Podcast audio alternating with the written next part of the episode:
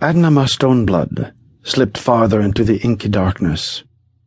He ran one calloused hand along the wall to his left and let his heavily corded arm rest against the rockwork. He closed his eyes and let his senses spread through the stone, feeling every crevice and weakness. Nothing, he thought to himself. He opened his eyes, replaced his gauntlet, and turned to another of his senses.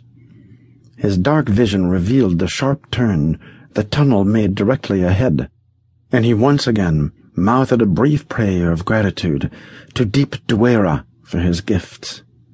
Not many of his kind thank their gods that often, but Adnama realized how difficult the search was, and he would not risk angering anyone or anything at this point. The Duergar knew, even though he called the cavernous depths his home, that he was a fish out of water here in this accursed place. And yet he pushed forward. He moved along soundlessly, even though he wore chainmail over his thin shirt and trousers, and gauntlets covered his hands and thick forearms.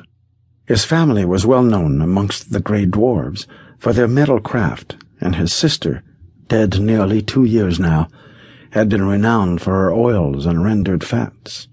She could make anyone's equipment, no matter what its age or condition, as silent as a breeze.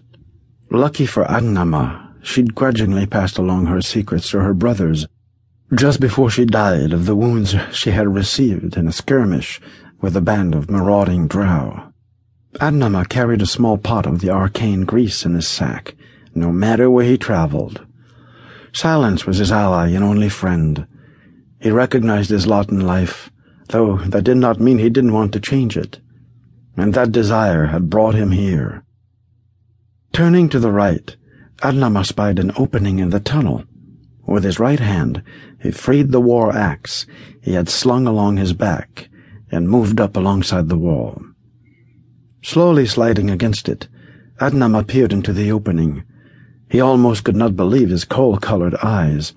The chamber, like one other he had come across in his search, was lit with a diffuse light.